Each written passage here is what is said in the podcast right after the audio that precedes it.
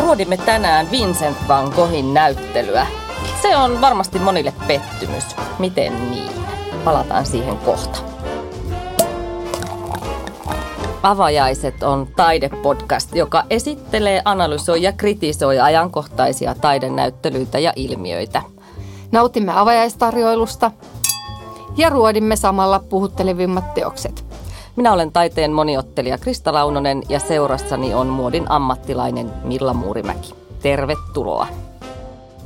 Meillä on tänään t- äh, ruodittavana äh, tie taiteilijaksi näyttely, joka on esillä Dietrichsenin äh, taidemuseossa tammikuun loppuun 2021. Ja siellä on 40 Vincent van Goghin piirustusta ja ne on lainassa tuolta hollantilaiselta Gröller Müller museolta. Mutta pitäis me tota juodaan tänään, Milla? Skumppaa. Otetaanko Yes. Vincent. Vincentille? Tämä on siis tota Gran Passione nimistä luomu, mm, italialaista luomukuoharia. Yksi asia ennen kuin mennään Vincenttiin, niin äh, arvaa mikä mulle tulee mieleen tästä pullosta. No, Muistaaksä semmoisen klassisen Kölnin vesi, äh, hajuvesi, siis Muistan. Cologne 4711. Muistan. Eikö olekin vähän sen näköinen? Oh, Miltä tämä maistuu? tää on oikein hyvä. Yes. Mennäänkö ensin tuohon niin Vincenttiin itseensä, herra taiteilijan? Mitä sulle tulee mieleen Vincent van Goghista, siis ennen tätä näyttelyä, mitä sä ajattelit hänestä? Mm, korvaton mies, paljon värejä ja sitten tietyllä tapaa kaikille ehkä tiedossa sen hänen hulluutensa. Näin mä niinku, se on mikä mulle tulee Vincentistä mieleen ja mikä on jotenkin auringonkukat ja, ja siis keltainen väri. Niin, mäkin ajattelen Vincenttiä ehkä semmoisena aika traagisena hahmona. Jotenkin surullisena miehenä siis sikäli, että, että tota, hän lopulta viettikin aikaa psykiatrisessa sairaalassa. Hän siis meni sinne itse 1889 vuonna Ranskassa, että hänellä oli mielenterveysongelmia ja, ja tota, hän hakeutui sitten itse hoitoon. Ja jotenkin se, että hän ei oikein saanut tunnustusta työlleen, niin on mun mielestä osa sitä Vincentin traagista hahmoa. En tiedä. Mutta sanoin tuossa aluksi, että tämä tulee olemaan pettymys monelle museokävijälle, tämä tie taiteilijaksi näyttely. Niin mä perustelen sitä sille, että se on tosi suppea näyttely. No on, siis ihan älyttömän vähän töitä. Ja sitten tietyllä tapaa se, että just se, että koska Vincentistä tulee mieleen ne värit, niin sitten sä menet tosi harmaaseen ja semmoiseen niin kuin, mulle tuli ehkä mun ensimmäinen fiilis, että mä menisin katsoa niin kuin, tiedätkö, SF-filmejä, vanhoja oh. Suomi-filmejä. Että sellaista niin kuin maalaisjunttura niin kuin perunanenäisiä niin kuin tyyppejä. Et siis se on mikä mun se fiilis oli, kun mä katoin, että siellä on tiedätkö, niin kuin peltohakaa ja semmoisia niin mummoja essut päällä ja perunapellolla. Niin tuli vähän semmoinen, niin kuin, että tänne vaan tiedätkö, jotain, mitä Olavi Virran niin kuin lauluja, niin avot. Me ollaan niin kuin parhaimmassa niin kuin Suomi-filmiosastossa. Ja siis niin totta. Siis Dietrichsenin museossa, joka on siis Helsingin Kuusisaaressa, niin tämähän on niiden 55-vuotis juhlavuosinäyttely. Mutta siellä tosiaan on vain kaksi salia näitä Vincentin teoksia. Ja mukana on vain kaksi maalausta. Eli nämä kaikki muut teokset on ö, piirustuksia, litografioita. Ö, ö, tota, siellä on kaksi maalausta. Toinen on oma kuva ja toinen on tämä katunäkymä. Ei siis auringonkukkia, ei yötaivasta, ei mitään tällaista niin kuin tunnettua teosta, jota ehkä ihmiset on ajatelleet, että he menevät katsomaan. Tota, oliko nämä oma kuva ja Ateneumin, Ateneumin omistama katunäkymä sulle Milla ennestään tuttuja teoksia? Mm, oli. Just ehkä Ateneumissa niin kuin käyneenä, niin oli tuttuja. Ja ne oli jotenkin mun mielestä, sit se oli se oli jännä se fiilis, koska kun sä olit kiertänyt sen niin kuin pottumaiseman sinne niin kuin loppuun ja sitten siellä on ne kaksi väripilkkuu, niin sitten oli silleen, että aa, itse asiassa, tiedätkö, että tässä tulee niin kuin, tuli semmoinen fiilis, että toisaalta nyt kun sä katsot niitä sen niin kuin maalauksia, niin näissä on ihan sama fiilis kuin niissä, niissä tota, näissä harmaisteoksissa. niissä oli vähän semmoinen niin kuin Tim Burtonmainen niin kuin ajatus, että sä hyppäät, että kun ne on pistetty se älyttömiin kreiseihin väreihin, niin sitten tota, ne näyttäytyykin ihan erilaisena. Ne onkin yhtäkkiä niin kuin, vähän semmoinen niin kuin satumaisempi ja niin kuin muka, mukavampi maailma. Et, et se oli tietyllä tapaa mun mielestä näyttelyn se hyvä puoli oli se, että mulle, että se näyttäytyi, se hänen harmautensa, niin mä katson nyt ehkä niitä värimaalauksia ihan eri silmin. Eri silmin kuin, niin kuin aikaisemmin. Hmm. Totta, koska tämähän on hyvin, niin kuin sä sanoit, harmaa. Siis siellä on beessiä ehkä vähän, mutta lähinnä harmaata, mustaa, valkoista. Tietenkin, koska ne on tehty hiilellä ja lyijykynällä, musteella, niin, niin se automaattisesti sitten näyttäytyy vähän ankealta se, että 40 piirustusta siellä seinällä ja sitten lopuksi nämä kaksi maalausta. Ja, ja sitten myöskin se aihe tosiaan, että pottunenäiset on kyllä todella hyvin kuvailtu, että ne kuvaa niin kuin maalaisten kovaa arkea. Että siellä on monesti semmoista vähän niin kuin ylikorostetun suuret kädet, jotka, jotka näissä maalaisten ö, tai maanviljelijöiden ö, piirustuksissa näkyy, kun he tekevät työtä. Tavallaan ne kädet on tosi isossa roolissa ja aina ne on jotenkin touhuamassa jotakin. Hollantilaisittain niillä on noin puukengät jalassa ja sitten semmoiset vähän kuluneet paksua kangasta olevat ei hienosti laskeutuvat vaatteet, naisilla pitkät hameet ja semmoiset niin maalaisvaatteet, 1800-luvun lopun maalaisvaatteet. Ja aika semmoista niin kuin ankeaa arkea se Vincent on lähtenyt sinne kuvaamaan. Ja ilmeisesti, näin mä ymmärrän ainakin, mitä mä oon hänen, hänestä tehtyjä dokumentteja ja oma elämänkertoja lukenut, niin hän vähän joutui raapimaan näitä malleja kasaan, että joutui niin häiritsemään ihmisiä ja, ja seuraamaan, stalkkaamaan osittain. Et ja, ja kun nämä on monesti nämä piirustuksissakin nämä tyypit on työn touhussa, että hän on sitten siinä ehkä tavallaan istunut sen jonkun maalaistyypin edessä ja koittanut nopeasti tallentaa sitä työn touhua ja sen maalais, maalaishenkilön, ihmisen, naisen tai miehen elämää. Mutta ymmärsikö mä oikein, että hänellä on niin kuin, isä on pappi ja hän on uskonnollisesta perheestä, koska sitten tietyllä mun mielestä sellainen näkyy myös noissa maalauksissa. Että on jotenkin tuommoinen, en mä tiedä onko körttiläisyys vähän väärä sana, mutta siis ehkä niin kuin aika körttiläinen meininki ja jotenkin se on, noissa on niin kuin ankara fiilis ja semmoinen niin kuin työnteko ja kovuus ja, ja en, en mä tiedä, siis sieltä, sieltä ei tunnu positiivista fiilistä niin yhtään noista hänen töistään. Ja se mun mielestä nyt niin kuin näkyy – näkyy siinä. Mulla jopa niin hassusti nyt, jos me tipahetaan tähän päivään, niin mulla tuli tosi useista noista naisista mieleen Handmaid's Tale. Se, niin kuin tiedät sä, tarina.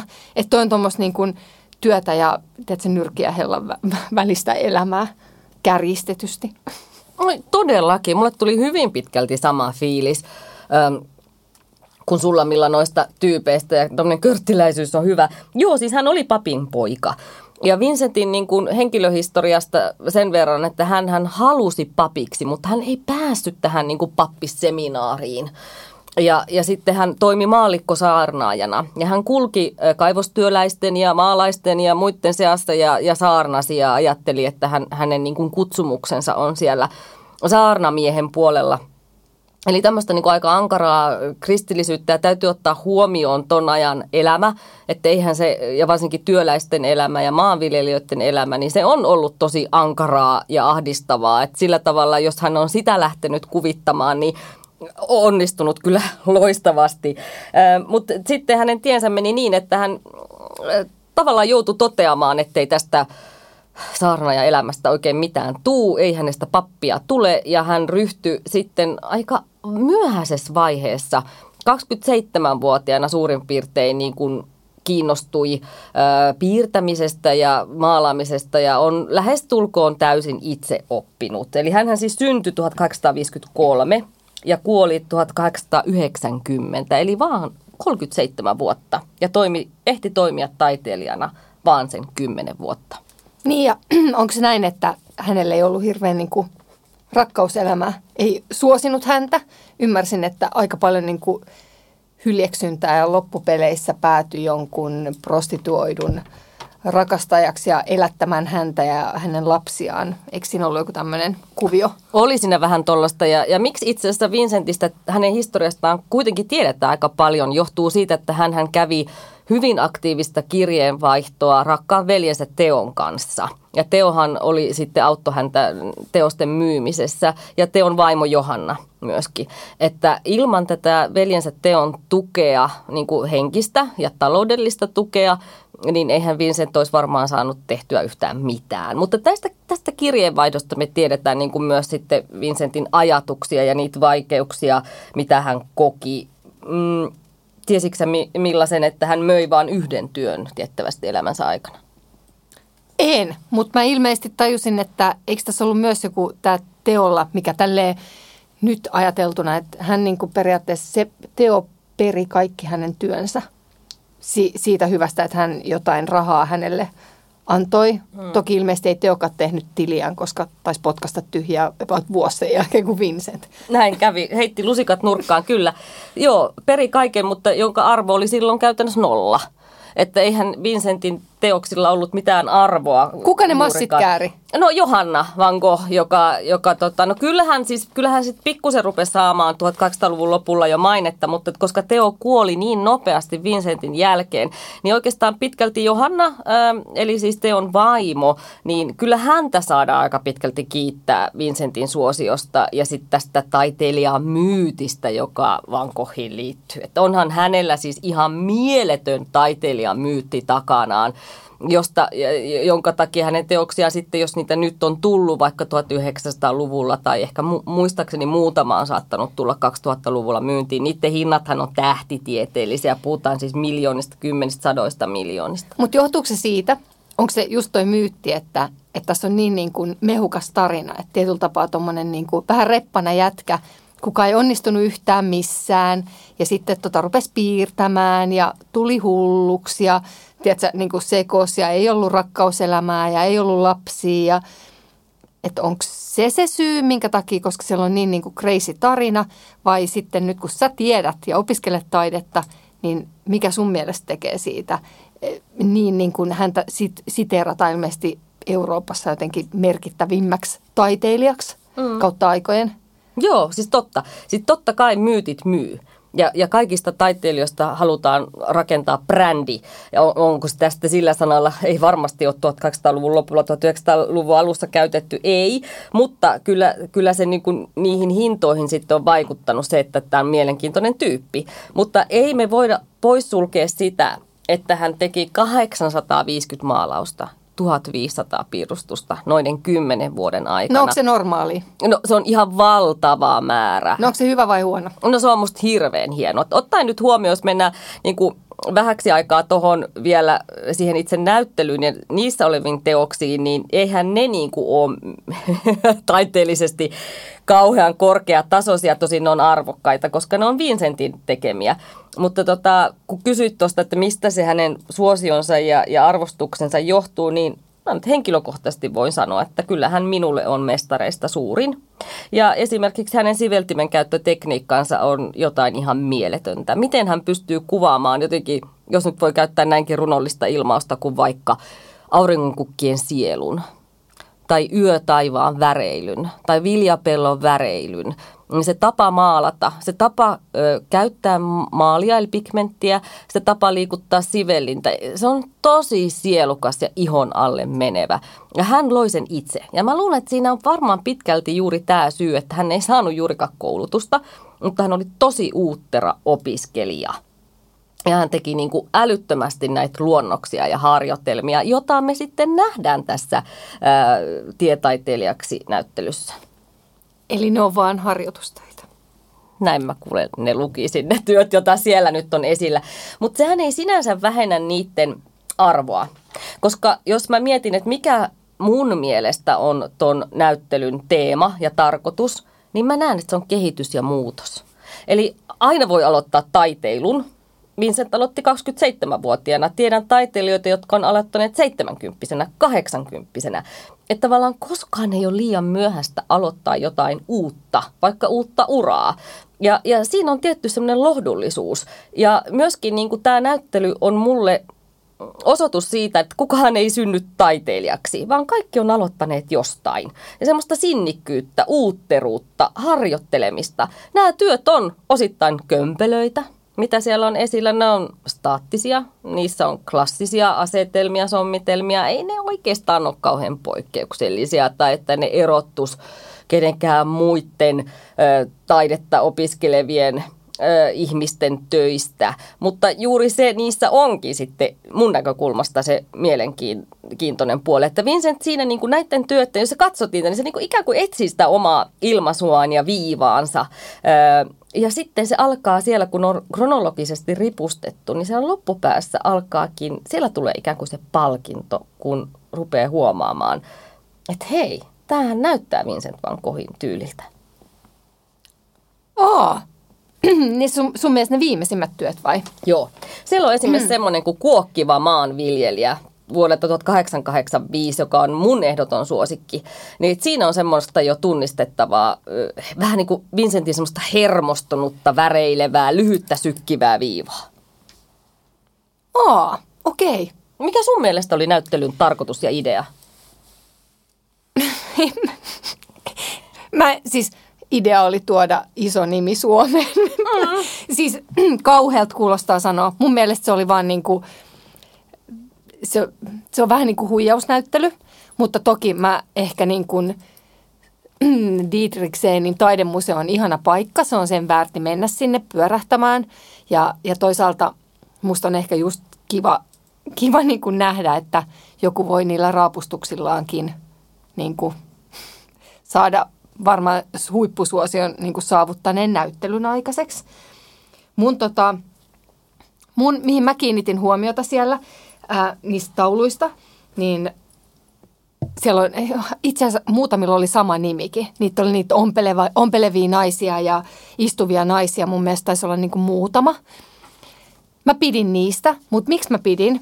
Tota, toi oli yksi just, minkä sä näytät, että me laitetaan sitten Instagramiin kuvia näistä. Joo näistä töistä, mutta mä rakastan, miten hän piirtää siis vaatteita. Ja siis Aa. tekstiiliä. Että siis se on niinku tietotapa, mihin mä kiinnitin huomiota. Että mun mielestä siis eh, silloin ihanan niinku, äh, detaljin omasta, että vaikka noin niinku pottunenäiset, hän ei, kyseinen nainen ei ole pottunenäinen, hän näyttää superkauniilta.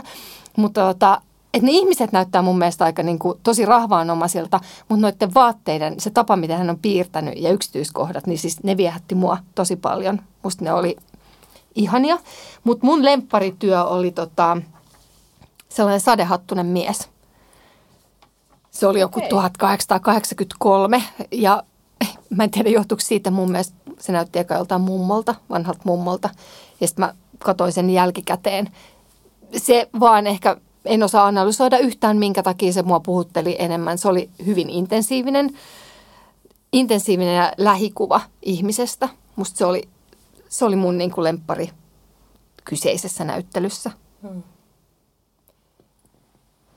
Joo, tota, tiedätkö muuten tähän väliin tämmöinen kysymys, niin tiedätkö muuten miten hollantilaiset, tai miten oikeasti toi Vincent van Gogh lausutaan nimi? Ei mitään havaintoa. No minäpä kerron, kun asiasta otin Annapa selvää. Tulla. Annapa, tämä ei ole kuule niin helppo.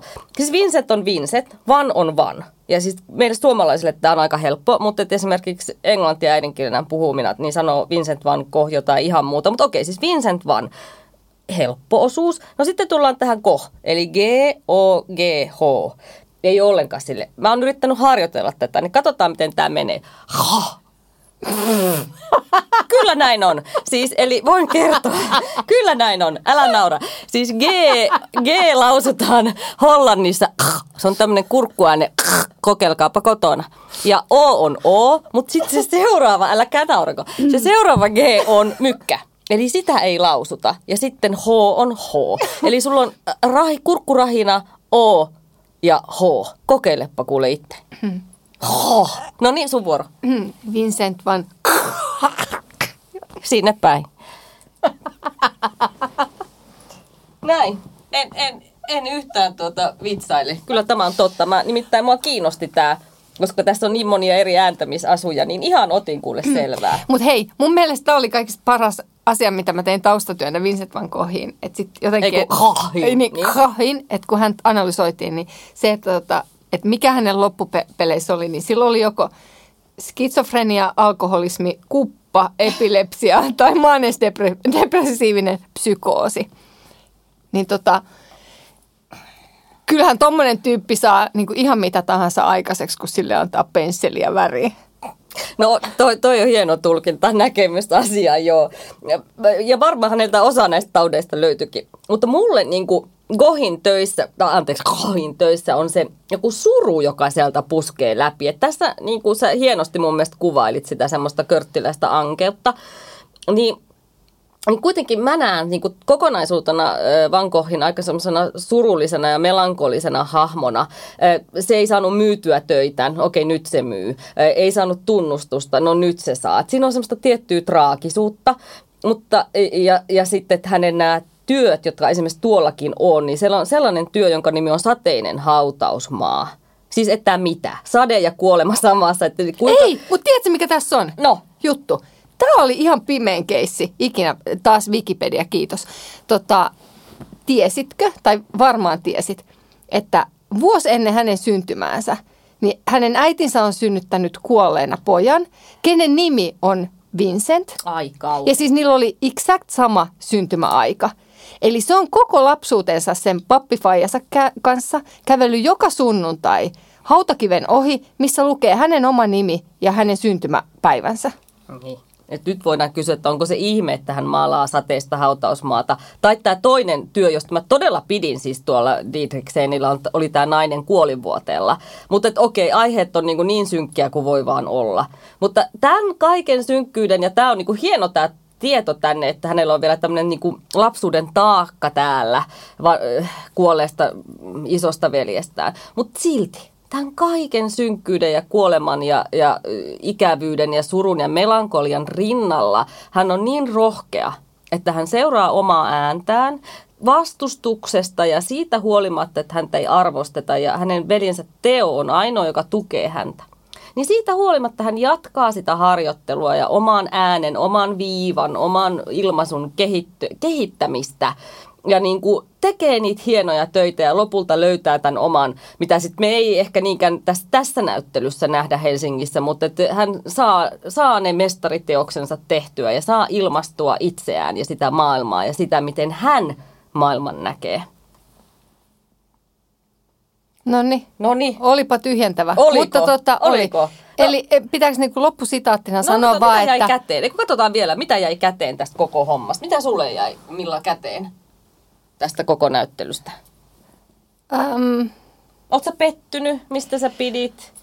No mä en ole ikinä siis näyttelyissä periaatteessa, tota, en mä tiedä onko pettyminen, aina on se väärti, että sä käyt niinku pyörähtää jossain ja katsomassa jotain. Se, ei, niinku, se, ei, se tuo sulle aina jotain niinku lisää, lisää. Siis oon mä pettynyt siihen, että kyllähän mä jotenkin, musta tuntuu sen verran, mitä seurasit niinku tai otin selvää jälkikäteen noista Van Goghin aikaisemmista töistä, niin siellä ei ollut ainuttakaan sen kuuluisampaa noista niin kuin piirrostöistäkään saatu tuonne näyttelyyn. Mun mielestä kun kerättiin tuon verran noita piirustus, piirustuksia tonne, niin olisi ollut suotavaa, että siellä olisi ollut edes joku, mikä on jossain edes noteerattu. Mutta tota, hmm. mä en olisi ikinä ehkä ottanut tästä miehestä näin paljon selvää. Ja toisaalta se oppi mut, opetti mut katsomaan hänen niitä kuuluisimpia töitään ihan eri tavalla. Et mun mielestä se, se pohja, pohjavire ja se surullisuus ja se körttyys ja se kaikki on myös niissä värikkäistöissä. Mutta ne värit vie ne niin kuin aivan eri tasolle että ne tietotapaa tekee niistä ihan erinäköisiä. Että se on vähän sama kuin mä taisin sanoa tuolla alussa, että se on samokset tipahti jonkin Tim Burtonin leffaan. Että se on aina joku niin kuin älytön hulluus ja vähän niin kuin pelottavuus kuorrutettu semmoisilla väreillä ja niin kuin positiivisella miel- mielikuvituksella, mikä tekee siitä vaan jotenkin superfriikki. Olipa hienosti koottu. Tota, joo, niin, siis musta toi re- oli relevantti kysymys sulla tuossa aluksi, että niin kuin, onko tämä se parasta, mitä me Suomeen saadaan niin kuin suuresta mestarista. No vastaus on, että on. Ei, tämä on niin mitätön maa, että vaikka tonkin eteen on vuosia tehty töitä, että me ollaan saatu toi näyttely ja noi teokset, noin 40 piirustusta ja kaksi maalausta, Niin tämä on se parasta, mitä me Suomeen saadaan. Ja nyt kun ei voi matkustaa, niin me pitää niin kuin nauttia tästä. Siis koronan takia ei niin, voida matkustaa. ja sitten kato, me rakastetaan niitä Suomi-filmejä, mm. niin me sitten kaikki Suomi-filmin rakastajat, vanhaa kunnon mustavalkoista kuvaa, niin sinne kun menee, niin on kuin kuule kotiin tulisi. Se on juurikin näin. Ja sitten siinä on se kehityskaari. Nyt otetaan Kiitos. Vincentille. Kiitos.